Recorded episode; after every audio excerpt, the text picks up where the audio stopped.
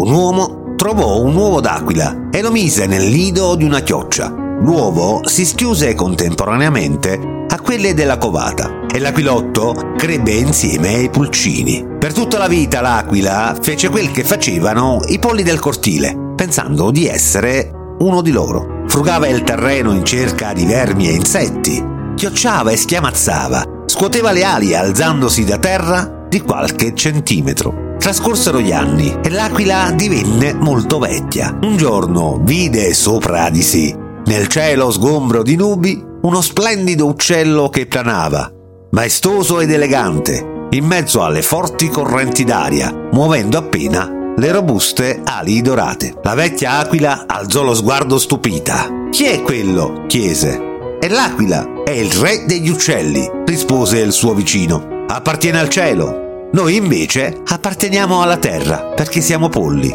E così l'aquila visse e morì come un pollo perché pensava di essere tale.